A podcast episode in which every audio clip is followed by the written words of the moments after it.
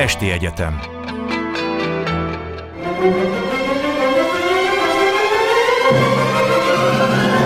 A világ urai Merre rángatják a világ szekerét a hatalmasok? Szénási Sándor műsora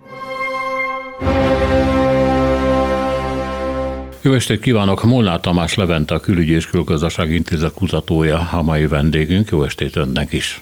Jó estét kívánok, köszöntöm a rádióhallgatókat. Valahol eh, olvastam egy cikkben, pontosabban ez volt a cikk címe, hogy ki most az ura az Európai Uniónak.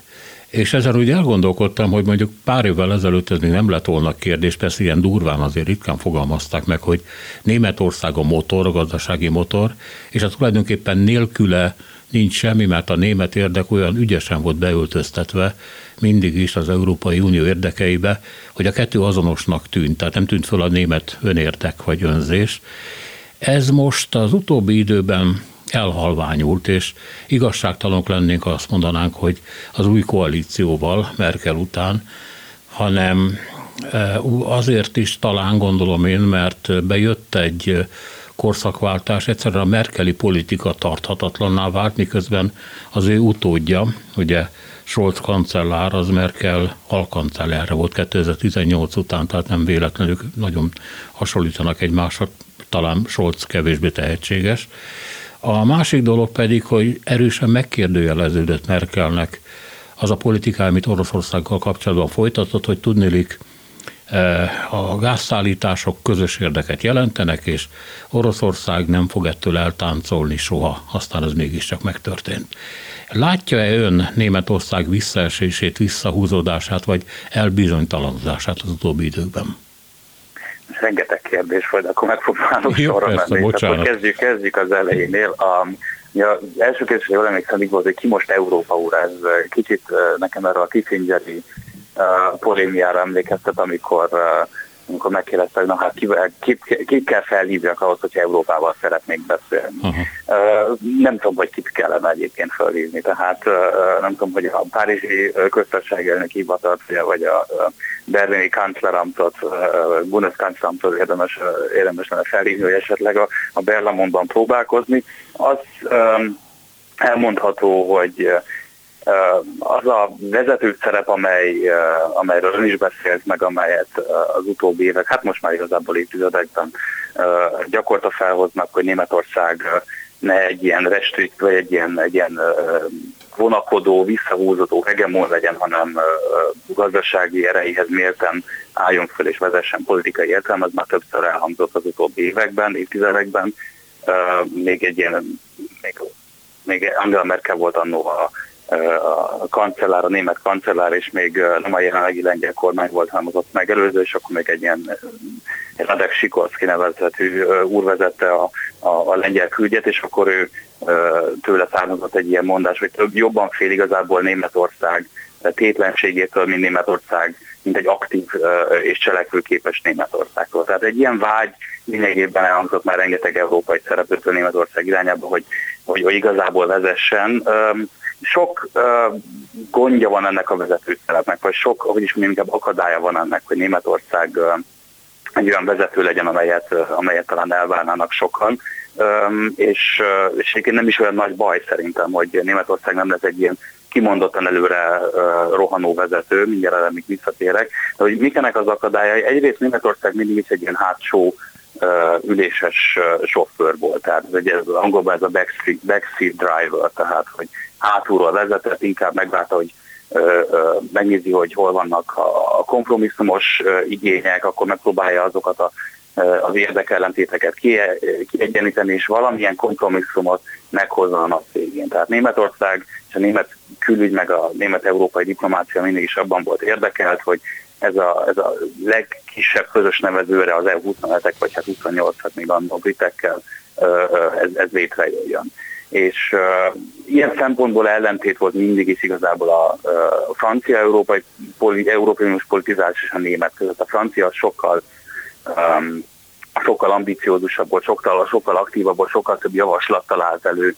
uh, míg a német inkább abban uh, volt érdekelt, hogy az EU egységét azt, uh, azt szavatolni tudják, ami hát, uh, hogyha megnézzük azt, hogy milyen válságokon mentünk túl az, vagy vagyunk túl az utóbbi 10-15 évben gazdasági világválságtól, euróválságtól, menekült és migrációs válságon át, pandémia, jelenleg pedig az ukrajnai háború, akkor azt kell mondjam, hogy ezért ez, ez egy emberpróbáló feladat, hogy az összes Európai Uniós tagállamot valamilyen szinten egyben tartani. Ez nyilván nem csak a németeken múlik, persze, de hogy a német diplomáciának alapvetően alapvetően inkább ez a, ez a, ez a célkitűzése, úgyhogy amikor ilyen kérdések merülnek föl, hogy igen, Németország vezető szerepe, persze a számok magukért beszélnek, de hogy a német külügy meg a német diplomácia az, az picit máshogy gondolkodik ebben a, ebben a kérdésben, és talán, talán ez is válasz az ön, az ön kérdésére.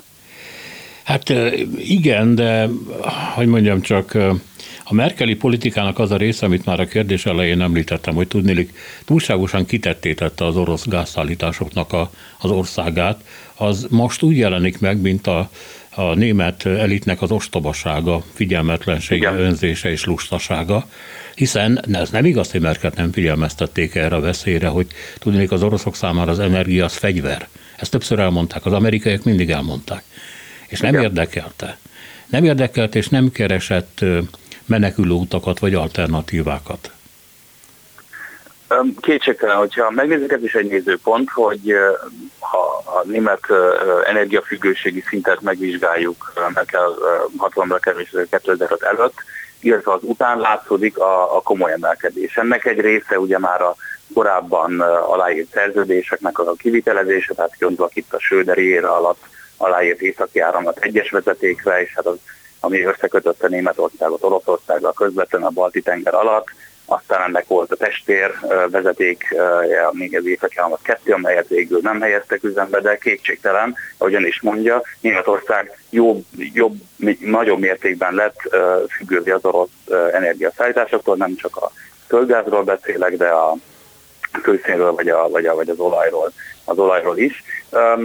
Azt ugyanakkor el kell mondani, hogy ez az az éra volt, amikor nagyon, hogy is mondjam, gazdaságos, meg egyszerű volt függősíteni magunk igazából Oroszországtól, mert rendkívül olcsó volt. Tehát a világpiacon összehasonlítva nem volt ennél, ennél olcsóbb energiaforrás, vagy olyan, olyan kínáló, mint, mint például Oroszország. Úgyhogy ilyen szempontból a német gazdasági versenyképességnek ez egy, hogy is mondjam, egy könnyű módja volt annak, hogy, hogy, ezt, hogy ezt így tették. Ugyanakkor van azért ennek egy másik oldala, amelyet, hogyha jól vettem ki, ön is próbált forszírozni, hogy, hogy ennek mi az ára igazából, hogy ilyen függővé tették magukat Oroszországtól, és valóban a német külpolitikai, politikai elitnek a, a, a, a naivitása, a, az a, az, a, az a tény, hogy nem engedték, hogy mondjuk a baltiak, akár a baltiak, akár a lengyelek, akár az északi európaiak, akár az amerikaiak beleszóljanak, mert hogy őket jobban tudják, már nem gondolták ide németek magukról,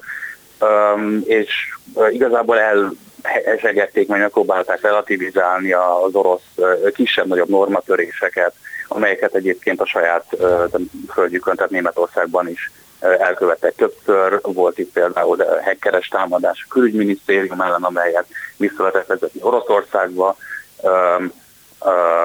Gondolok erre a Tirgátenben volt egy orosz titkos szolgálati akció, amelynek során azt hiszem egy, egy csecsen figurát öltek meg, úgyhogy több ilyen eset is volt egyébként az utóbbi éveken belül, vagy gondolok még nem tudom, hogy a nézők vagy a hallgatók ezt mennyire vannak tisztában. Voltak ilyen, hát kifejezetten ilyen dezinformációs műveletek, ez egyik, ennek a legnevesebb például ez az úgynevezett Liza ügy, amelyben lényegében arról szólt, hogy gyorsan így elmondom, tehát, hogy a 2015-ös, 16-os menekült helyzet után elterjedt az interneten, hogy, hogy migránsok egy, egy, Liza nevű orosz háttérről rendelkező, egy Russland Deutsch német lányt, nem tudom, hogy szexuálisan zaklattak, vagy megerőszakoltak, miről szólt ez a dezinformáció, de lényegében elítették, és az orosz külügy erre teljesen ráállt, és teljesen teljes mértékben terjesztette, miután kiderült, hogy az egész egy dezinformáció volt, és semmi nem igaz belőle. De az utóbbi években Angela Merkel időszak alatt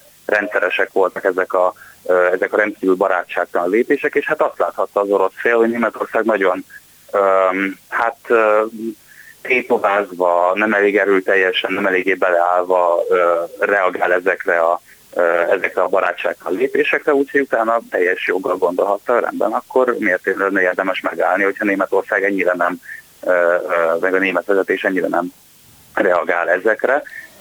Még egy utolsó gondolat talán el aztán, aztán, aztán visszaadnám a szót, hogy a német politikai vezetés fejében mi is játszhatott, azon kívül, hogy ez nyilván gazdaságilag sokkal jobban megérte Oroszországból venni ezt a sok energiaforrást. Ugye van egy olyan nézőpont is, hogy Angela Merkelnek ez a, ez a tudatos hozzáállása, hogy, hogy Oroszországot próbálja Euró, vagy Oroszországot próbálja Európához közel, és hát Németországhoz közel tartani a különböző gázbizniszekkel, meg, meg energiabizniszekkel, az igazából annak is hogy egy olyan megfontolásból is tette, hogy ezáltal, hogy Oroszországot közel tartsa, megelőzze, vagy legalábbis lelassítsa a Oroszország Kína felé való fordulását. Tehát azáltal, hogy Európa nagyobb mértékben importál nyersanyagokat, energiahordozókat Oroszországtól, ezáltal ilyen kölcsönös függési viszonyokat alakítsanak ki, tehát hogy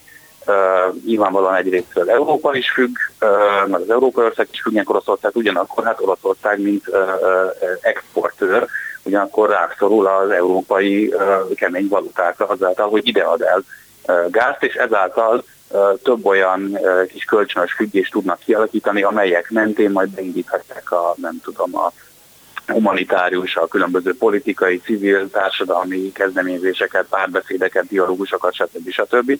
Ez volt legalábbis az elképzelés. Aztán hát február 24-e óta legkésőbb, de hát igazából már azelőtt is lehetett látni, hogy ezek, a, ezek az elképzelések, ez a nemzetközi kapcsolatok elmélet, ez a liberális interdependencia elméletnek, tehát kölcsönös függési elméletnek nevezi ezt. Láttuk, hogy igazából Oroszországgal ez nem működik. Um, és akkor itt uh, talán itt uh, fejezném be ezt a gondolatot. Igen.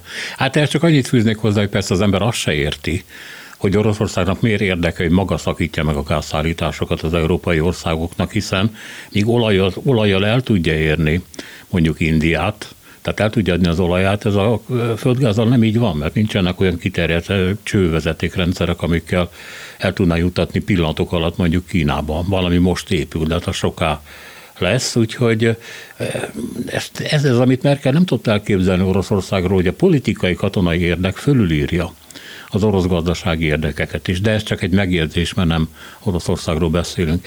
Viszont csábító, hogy abból, amit mondott, arra következtetésre jussunk, hogy egy tulajdonképpen megvett tehát függőségben levő Németország elnéző politikája érvényesült a Krím megszállása idején is, ezért volt Merkel olyan puha. Tehát ha belegondolunk, Amerika is puha volt meg Európa többi része is. Egyszerűen elnézték ezt Oroszországnak, voltak szankciók, de hát lássuk be, utólag nem komolyak.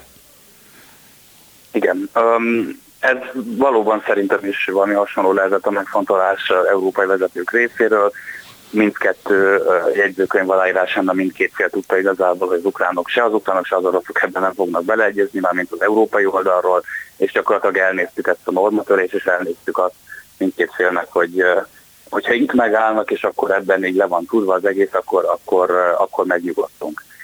Nagyjából ez volt a számítás. Aztán most hát láttuk legkésőbb február 21-e óta, hogy, hogy elképesztő nagy volt az európai diplomácia ezzel kapcsolatban, és hát itt a németek felelőssége az véleményem szerint megkerülhetetlen.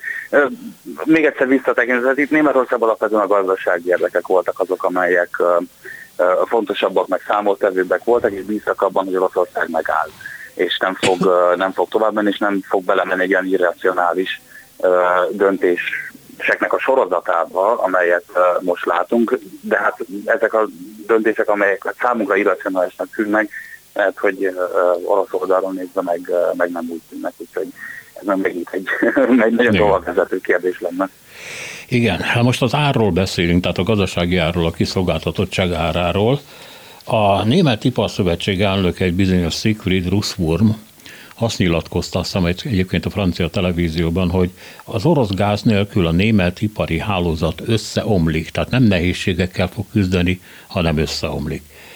A ZEV nevű gazdasági kutató felmérése azt mutatja júliusban, hogy a németek hangulata mínusz 53,8 pontot mutat, ez 2011 óta a legalacsonyabb, és hát ebben benne vannak az energiálak, a kamatemelések, a kínai korlátozások, mert hogy azért a német, a magyarnál sokkal inkább figyel a külső hatásokra is, és ez betervezi a saját hangulatába. Szóval van egyfajta pánik, bár időnként úgy tűnik, mint ez Magyarországon a kormány így fölül tervezni ezt a pánikot, mert az az érdeke, hogy ugye a, az adóemeléseket, meg a rendkívüli intézkedéseket a világhelyzet rendkívüli súlyosságával minél inkább alá tudja támasztani. Azért Németországban nem annyira borzalmas a helyzet, mint ahogy mondjuk a magyar média egy részéből ez kitűnik. Ő mit gondol erről? Um, mindenképpen nehéz a helyzet. Tehát, hogyha nézek uh, uh, interjúkat különböző gazdasági érdekképviseletet uh, vezető személyekkel, vagy akár a gazdasági minisztert hallgatom, akkor egyértelműen, egyértelműen a, a borús a negatív kilátás az, ami szerintem legjobban illene ezekre az interjúkra. Németországban már a háború kitörése előtt egyébként elég szerintem a, a, az elektromos ára, az a villany nál talán Európában a legmagasabb lakossági árak, nem tudom, az ipar az, hogy vásároldatot is szerintem borzasztó magasak voltak az árak egységárak földgáznál talán az ötödik vagy a hatodik legmagasabbak voltak. Itt ez részben az energiaforgatnak tudható be, tehát hogy Németország leáll a, az atomenergiáról, áll a foszilis energiáról, és akkor egyre jobban megy a, a megújulók felé. Jelenleg egyébként körülbelül az energiaelőállítás kb. 40%-a van, vagy történik megújulókból, ami egyébként az utóbbi években ennek a megújulóknak a kiépülése az, az nagyon-nagyon lecsökkent, és nagyon lassú tempóban halad, és ez a jelenlegi Scholz kormánynak is az egyik célja, hogy, hogy, ezen, hogy ezt növelni tudja. Visszatérve az orosz um, energiahordozóknak a kérdésére, itt ugye Németország, uh, német energiamixben egyébként jelentősen csökkent a háború kitörését követően uh, Oroszországnak az aránya. Most előttem van itt egy táblázat, ami a Side Online-on érhető el. Itt az, ez itt azt mutatja, hogy nagyjából a földgáznál 2021-es színben kb. 55% érkezett Oroszországban. Ez egy abszolút függőségi viszony volt, mint a fele jött Oroszországból. Ez már a lecsökkent 35%-ra. Tehát nagyjából van több mint a harmada érkezik Oroszországból. A többi ilyen egy eurozónál még nagyobb a csökkenés, tehát a kőolajnál 35% volt 21-ben, és az most már csökkent 12%-ra, és a legnagyobb a, a, a kőszénnél látható, 50%-ot csökkent 8%-ra. Ugye az utolsó kettőnél, tehát a kőolaj és a földgáznál voltak, ezeket érintik a, a meghozott Európai Uniós szankciós csomagok, a földgáznál még nem, viszont az a, hát nem is tudom, hogy fogalmaz, érdekes vagy paramúti helyzet állt elő, most pár napja egyébként a német média nagyon sokat foglalkozik ezzel a kérdéssel. Minden év nyarán valamikor július elején, közepén az északi áramlat egyes vezetéket leállítják egy körülbelül olyan 12-14 napra, javítási munkálatok miatt. Ez egy betervezett folyamat egyébként, itt cserélnek turbinákat, elektromos rendszert átnézik, számítógépes technikákat frissítik, stb. stb. ezért nem értek, hogy ez egy ilyen betervezett gyakorlatilag javítás. És most előállt az a helyzet, és ezzel a német minisztériális szinten nagyon komolyan foglalkoznak, hogy mi van, ha az oroszok nem kapcsolják vissza utána az északi áramlat egyet, mert ez ugyanis benne van a pakliban. Ez elképesztő nyomásgyakorlás lenne egyébként a Krem részéről, és hát itt nem csak Németországnak a gázállátását lehetetleníteni, hanem sok más európai ország, országét is. És ez egy ilyen politikai uh, vádaskodásban igazából most a kétszer között. Volt egy, uh, egy olyan ügy, hogy uh, egy turbinát kellene visszahozni Kanadából, egy Siemens turbináról van szó, melyet be kellene építeni ebbe a vezetékbe, aztán Kanada végül ezt biztosítja Németország részére, míg az orosz külügy azzal vádolta meg Németországot, hogy hát azért kell majd nekik lekapcsolni a gáz, mert hogy ezt a ezt az alkatrészt, ezt a turbinát nem fogják majd tudni beépíteni. Tehát itt igazából a bizonytalanság az, ami a legjobban jellemzi ezt a helyzetet, és egyébként ez szerintem az orosz részről tudatos is, mivel ez növeli az árat, és hogyha növeli a piaci árat, akkor nagyobbak a bevételei, és hát látjuk, hogy a, a világpiacon, meg hát az európai piacokon a föld, földgáznak pontosan ebből a kiszámíthatatlanságból, ez ugye nem tesz jót nem tesz jót a, a, a tervezhetőségnek, ennél fogva pedig nagyobbak az árak, úgyhogy van egy ilyen kialakult helyzet is, és még egyszer mondom, nem tudni, hogy, hogy mi lesz az északi áramlat egyel. Benne van az is, ahogy már beszéltünk egyébként, az ismert, hogy a Krem a földgáz és az energia szállításokat az gyakorlatilag egy politikai fegyverként használja.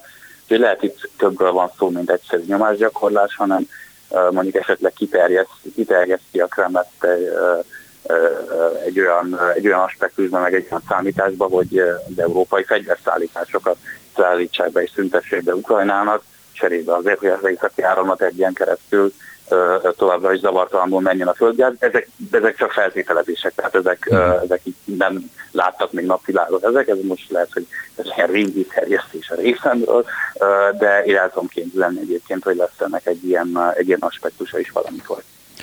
Hát talán ennek tudható be, tudnék ez a merkeli óvatosság, de ezt tegyük még hozzá azt is, hogy a második világháború után Németország nem szívesen vállalt katonai szerepet sehol.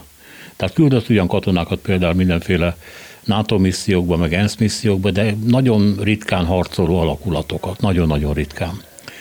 Fegyvereket meg nem igen küldött sehova, és amikor az oroszok kirobbantották az ukrajnai háborút, akkor Németország vonakodása tűnt föl a leginkább, mintha nem tudna ezzel az egésszel mit kezdeni.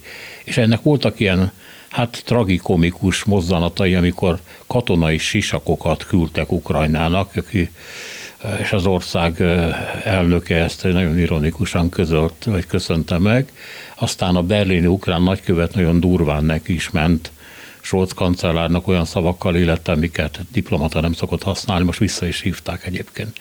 Szóval mit látott Németország ebben az egész konfliktusban? Megpróbálta megtervezni a maga szerepét, vagy pedig az történt, amiről eddig korábban is beszéltünk, hogy hát támolygott ide-oda, kereste a szerepet, a helyet, de nem igazán tudja még most se, hogy akkor mit kéne elfoglalni, milyen pozíciót. Én úgy látom egyébként, hogy a német vezetés, mint ahogy szerintem egyébként sok európai vezetés alapvetően improvizált a jelenlegi helyzetben, tehát erre nem voltak ők felkészülve. Egyébként uh, látjuk abban, hogy Scholz kancellár még a 21. kitörés, most pontosan hogy február 20-án vagy 19-én, de még a háború kitörése előtt volt még uh, Moszkvában, illetve Kievben is uh, próbált uh, beszélni Vladimir Putyinnal, uh, gyakorlatilag teljes a képében hazudott az orosz elnök, uh, és ezek kapcsán is, meg hát az egész külpolitikai tervezés nem látta ezt, ezt, ezt, ezt, ezt megtörténni, úgyhogy egy, igazából egy sok terápiával um, német politika számára ez a, ez a háború, és hát ahogyan is mondta, hogy azt látjuk így a különböző fegyverszállítási ügyeknél, hogy igazából az egyik krízis, a másik a bukdácsol ugye a német vezetés. Tehát a háború kitörése, kitörését megelőzően a, a abszolút kizárták, hogy, hogy életkioltására alkalmas fegyvereket szállítsanak Ukrajnába, aztán kitört a háború,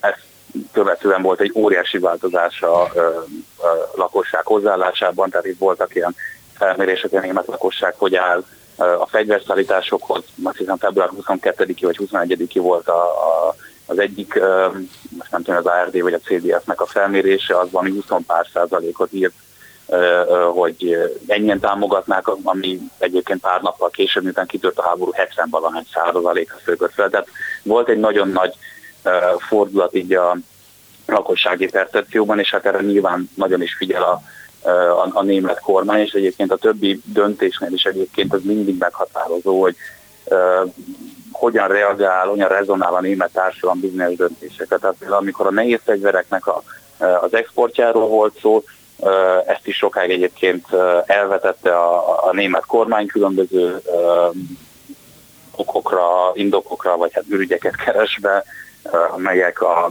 hogy az ukrán katonák képtelenek kezelni ezeket a modern harci eszközöket, amelyben hát egyébként van igazság, mert ezeknek a technikai, az nagyon komplikált és, és, és komplikált eszközök, tehát itt ennek a trénelezés, a betanítás egyébként az tényleg eltart egy ideig, de hát hogyha igazán szerették volna, akkor, akkor ezt meg lehet egyébként csinálni, és már bizonyos eszközöknél ezt már csinálják is egyébként, azt hozzá kell tenni.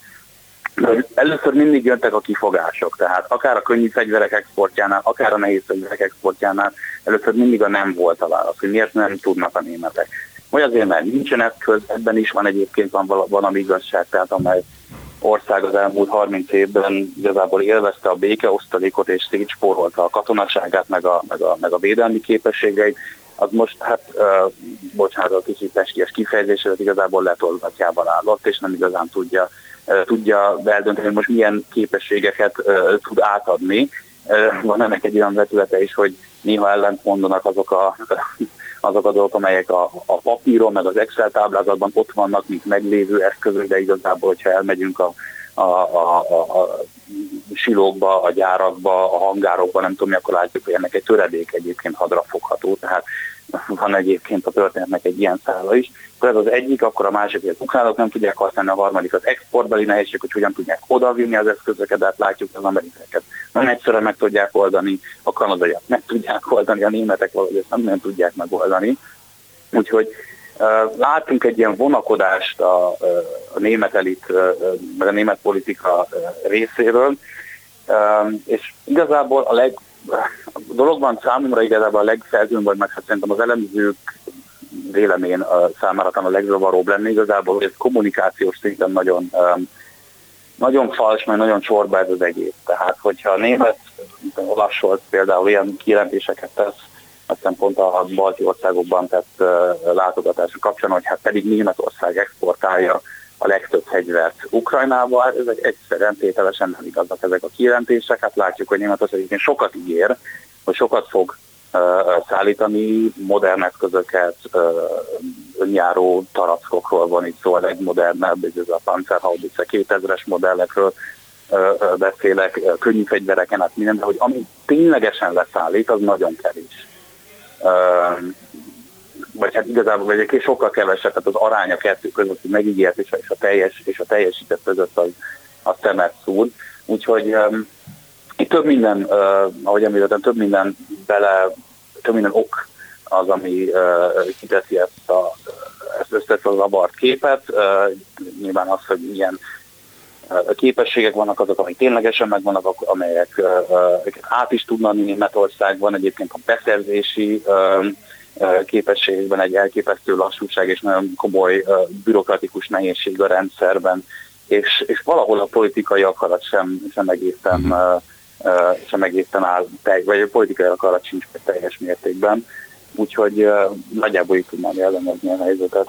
De van-e Németországnak valamiféle elképzelése egy háború utáni Oroszországgal való kapcsolatról, mert a Európa két erős emberek közül a franciák azt mondják, hogy hogy Oroszország ott marad, Oroszországgal üzletelni kell, meg kell akadályozni, hogy Putyin elveszítse az arcát, mert akkor vadállattá változik, hát nem tudom, eddig mi volt az elpusztított orosz földeket, meg a meggyilkolt gyerekeket nézve.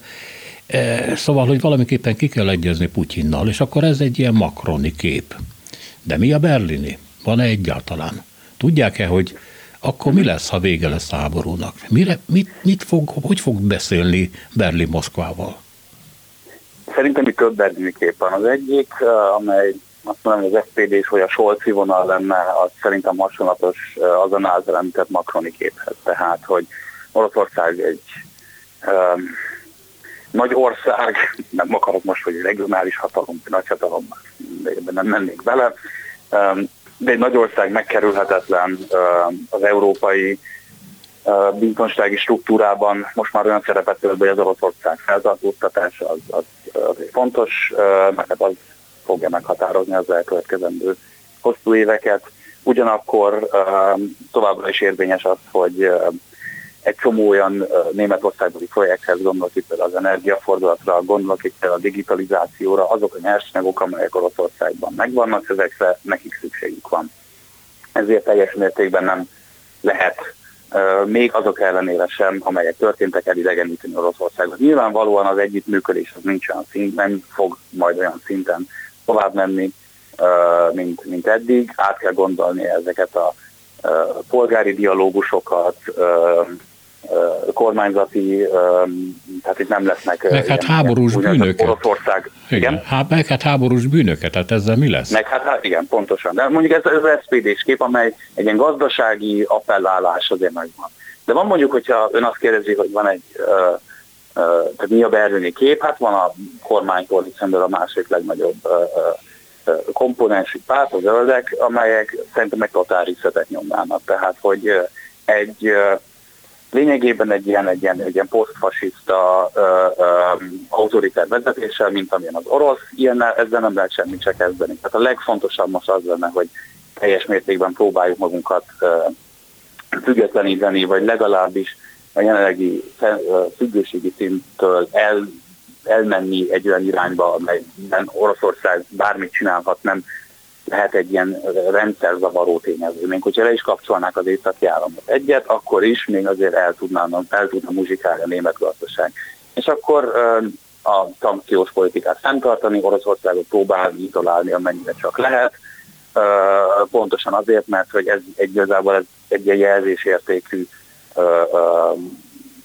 ügy is lenne, tehát hogyha azt lát, a világ többi autoritár állama, hogy Németország belemegy egy ilyen trédofokba, és bele, bele elkezd továbbra is üzletelni Oroszországgal, és megpróbálja megmagyarázni a megmagyarázhatatlan, akkor az a saját diplomáciának, a saját külpolitikájának a hitelességét ásnál. Talán ez nem megy a zöld kép, egy röviden összefoglalva. És ezek között van egy, van egy konfliktus, hogy ez az Oroszországgal való együttműködés milyen szinten. Ez szerintem egy nyílt folyamat még, ez nincs eldőlve, a németek se tudják egyébként, hogy itt uh, pontosan mit szeretnék. Nyilvánvalóan sok múlik egyébként Oroszországtól is. Tehát, hogyha azt fogjuk látni, hogy uh, olyan dolgok, mint mit, amik Bucsában történtek, vagy Mariupolban, ezek gyakorlatilag továbbra is így fognak tovább menni, akkor az megnehezíti ezt a pragmatikus hozzáállást, hogy egy napon majd Oroszországgal megint úgy fognak tudni bánni, mint valamikor majd a 2014-es év előtt Míg hogyha azt látjuk, amelyre egyébként hát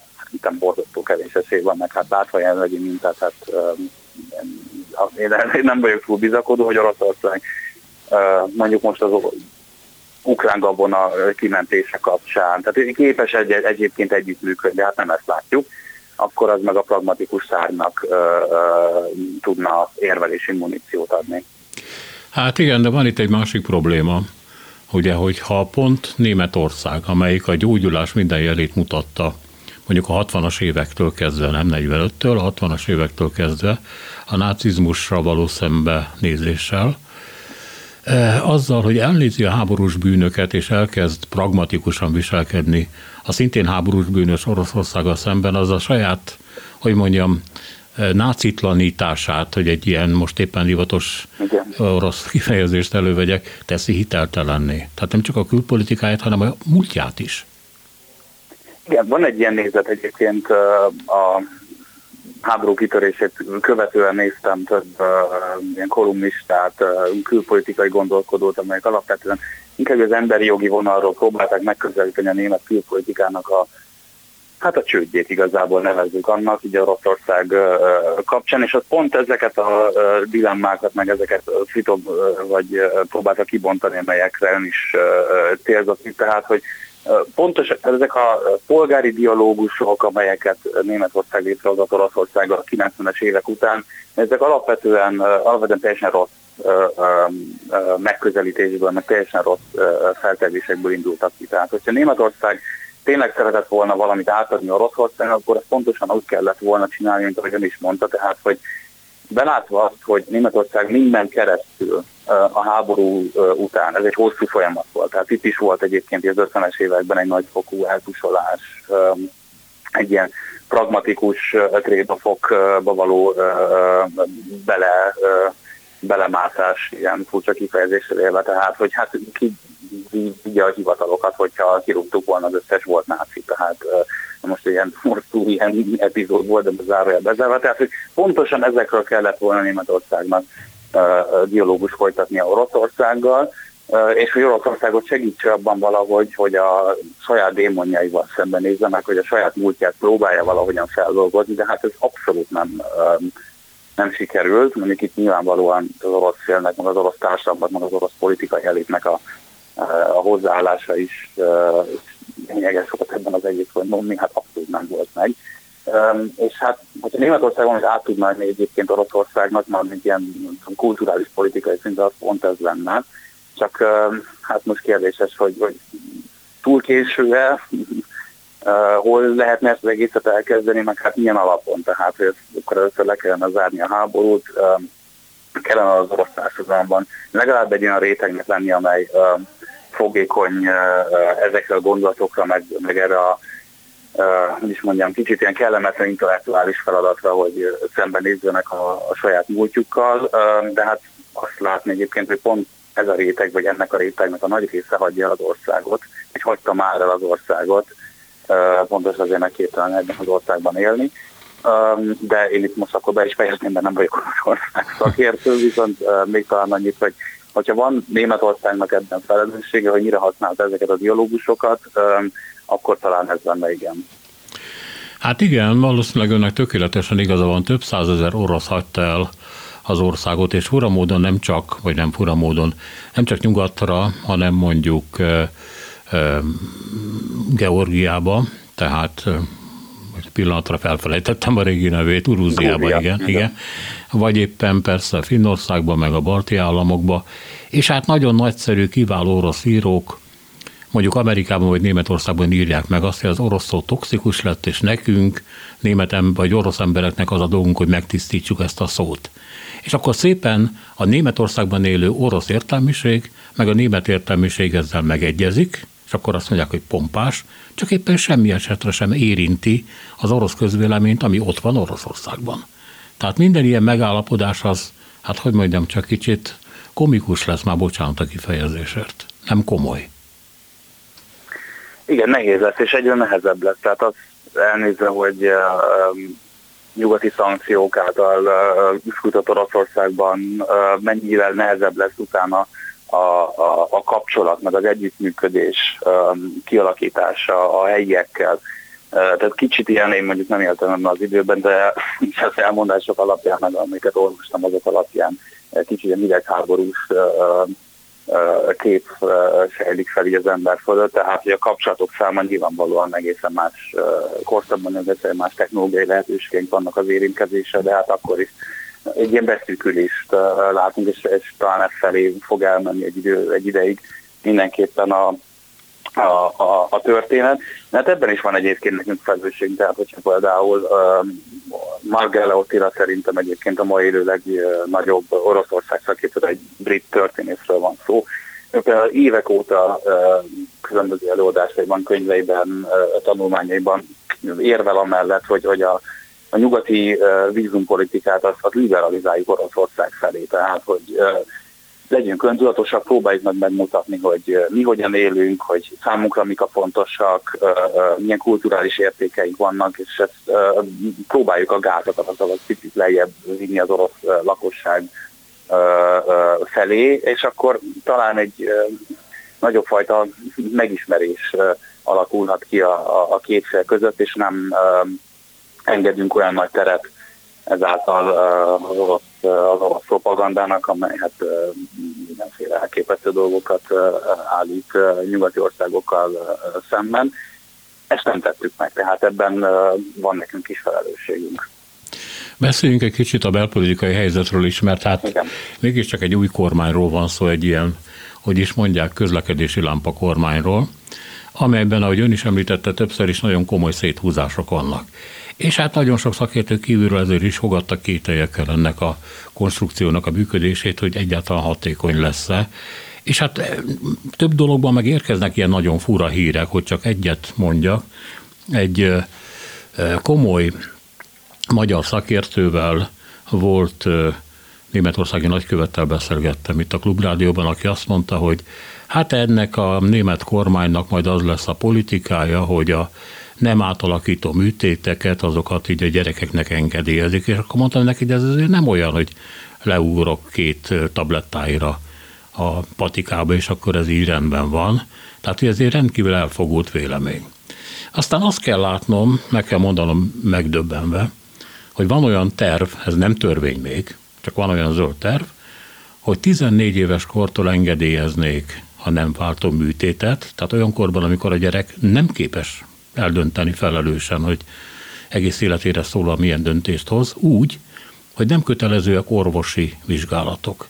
Én azt gondolom, hogy itt valami rettentő határ túllépés történik, és ebből nem lesz törvény, de hát, hogy mondjam, kezdenek elszabadulni olyan szélsőségek, amik hát sajnos baloldalról is jönnek.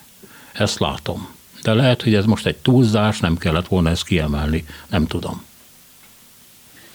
Amennyire én követem a német belpolitikát, abszolút nem számít prioritásnak, tehát azt, azt azért szeretném leszögezni, legalábbis azokból a hírekből, amelyeket én olvasok, én ezt a témát, én nekem mondjam, nem is találkoztam még ezzel, de ez lehet, hogy csak nem az én filteremen nem jutott, nem jutott át.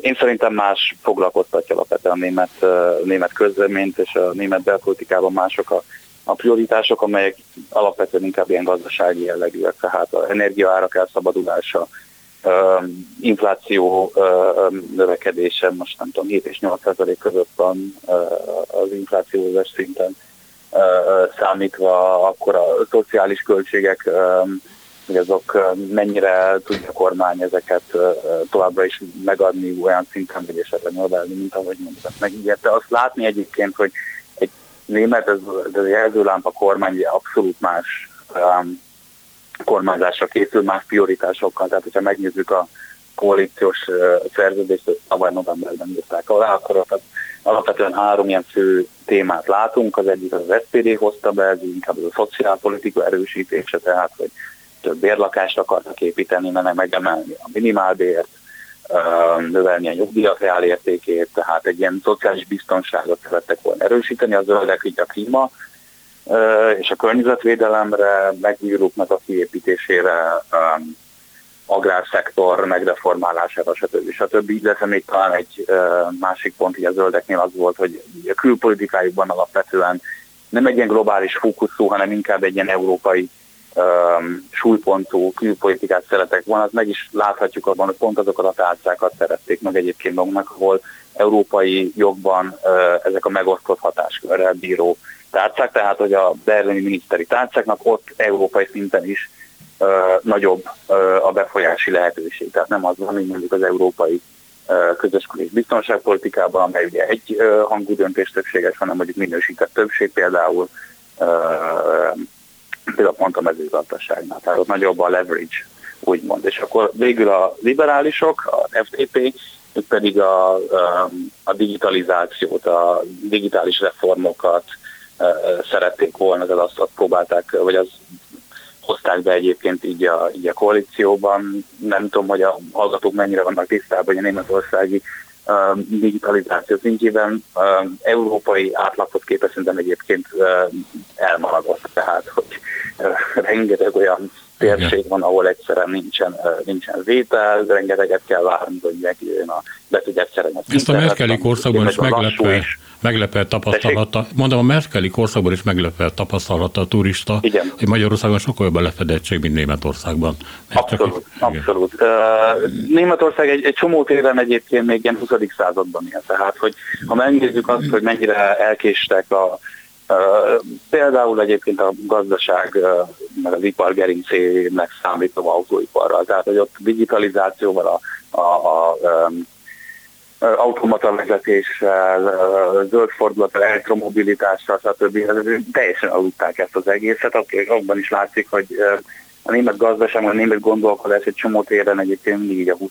században ragadt, ugye a lefedettség, amit egyébként ön is említett, meg, meg, meg mondtam az előbb is, azok is, ez, a, ez is ebbe a, kategóriába tartozik, ügyintézések, tehát a, például, hogy itthon adóbevallás milyen egyszerűen lehet uh, elektronikusan uh, párkattintással elintézni Németország, már egy hosszú, uh, hosszú, hosszú folyamat, amelyben még mindig, még mindig papírokat is használnak. Tehát, hogy egy csomó tekintetben Németország reformra és, és, és digitális modernizálásra szükséges, vagy, vagy ez szükséges Németország, mert ezt próbálta volna az FDP beindítani, de és hát mindezek a dolgok egyébként, hát így, nem mondom, hogy zárójelbe kerültek, mert még mindig szeretnék ezt előrevenni, de hát február 24-e óta teljesen változott a fókusz.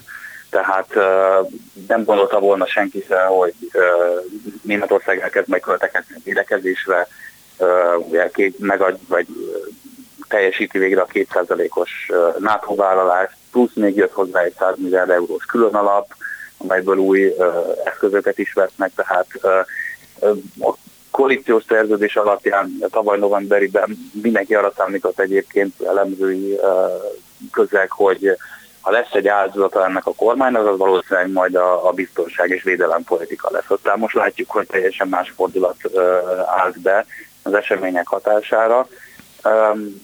Néha az élet ilyen kártyákat dob, uh-huh. viszont ez, uh, ennek kapcsán azt lehet látni egyébként, hogy azok a kezdeti célkitűzések, azok, azok nagyon nehezen lesznek tarthatók. Tehát uh, szociális kiadások ilyen energiaárak mellett, ilyen infláció mellett, a zöld fordulat belegondolva abba, hogy megindult a diskurzus arról, hogy megint bekapcsolják a szénerőműveket, és a még hálózaton lévő három atomerőműnek a, a kifutási idejét azt, azt, azt valahogyan tolják ki.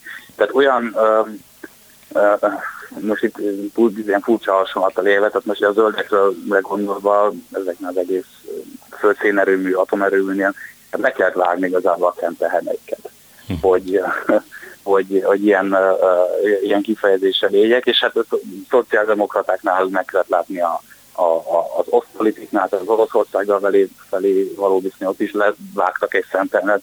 A liberálisoknak meg ugye úgy az volt az egyik kampányigéretük, hogy nem engedik elszabadulni a költségvetés, tehát hogy adóemelések nem lesznek, ez a fekete nullás költségvetés. Hát ez már egy egész csorda, amit levágnak, úgy tűnik. Ez, ez már lassan, igen, egy, így van egy egész csorda, tehát hogy sok-sok centenet uh, vágtak le a német kormánypártot, um, ez most egy ilyen helyzet volt. Visszatérve még a nem váltó műtétekhez, közben elgondolkoztam azon, hogy lehet, hogy én egy orosz hackernek a a blogjába futottam bele ezekben a mai időkben, bármi elképzelhető, ön is mondta, igen, hogy mondjuk... Igen, ezt már jobban el tudom képzelni, igen, igen. hogy mondjuk bevándorlók ügyében az oroszok ezt hányszor elkövették. És még a végén pár percünk van a bevándorlókról, pontosabban ők, az ő beillesztésükről beszéljünk. 2015 óta ez a folyamat mennyire tekinthető sikeresnek?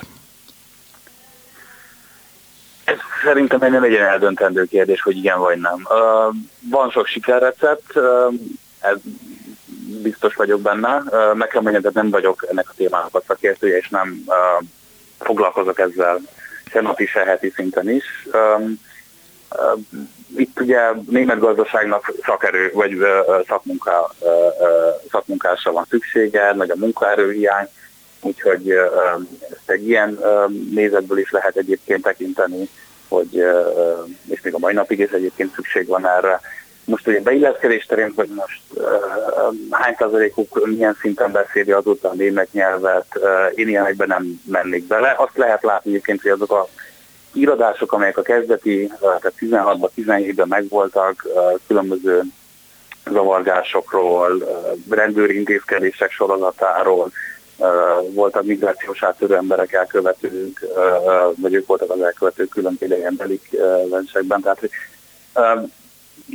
ezek a mai napra lecsökkentek érezhetően. Tehát német, nem tudom, hogy ez csak azért, mert egész egyszerűen már nem téma, de én a saját szubjektív filteremen keresztül nekem hozzá már kevésbé jönnek el ezek a hívek.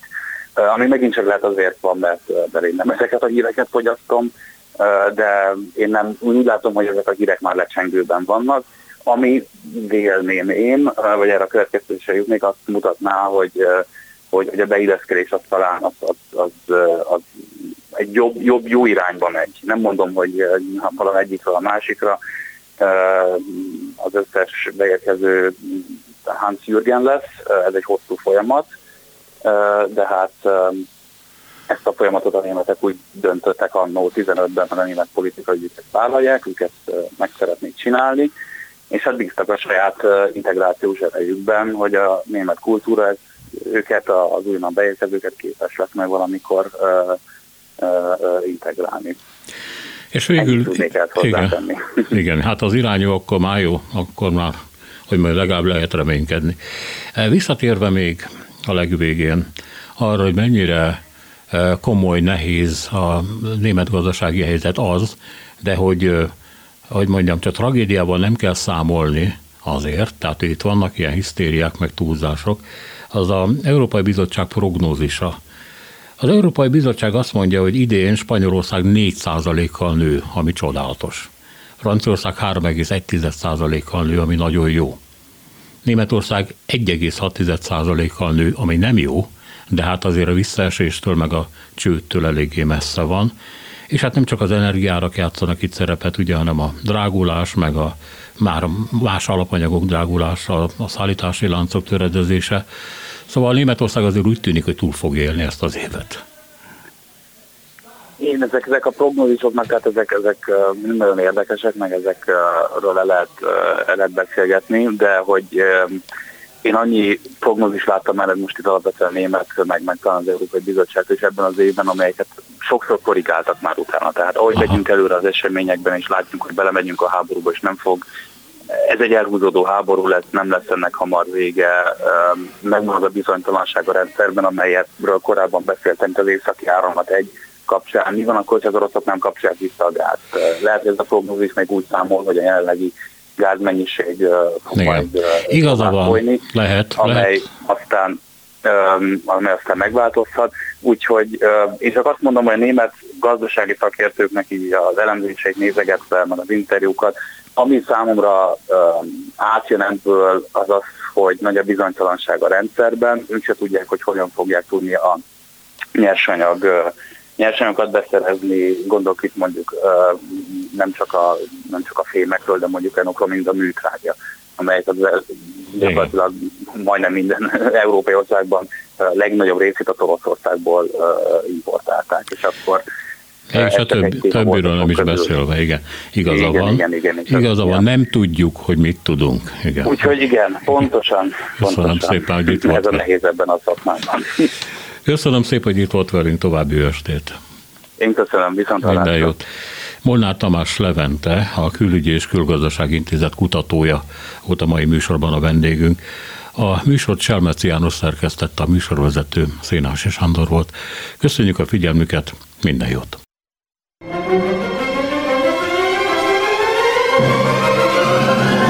A Világ Urai című műsorunkat és Szénási Sándor műsorvezetőt hallották. Thank you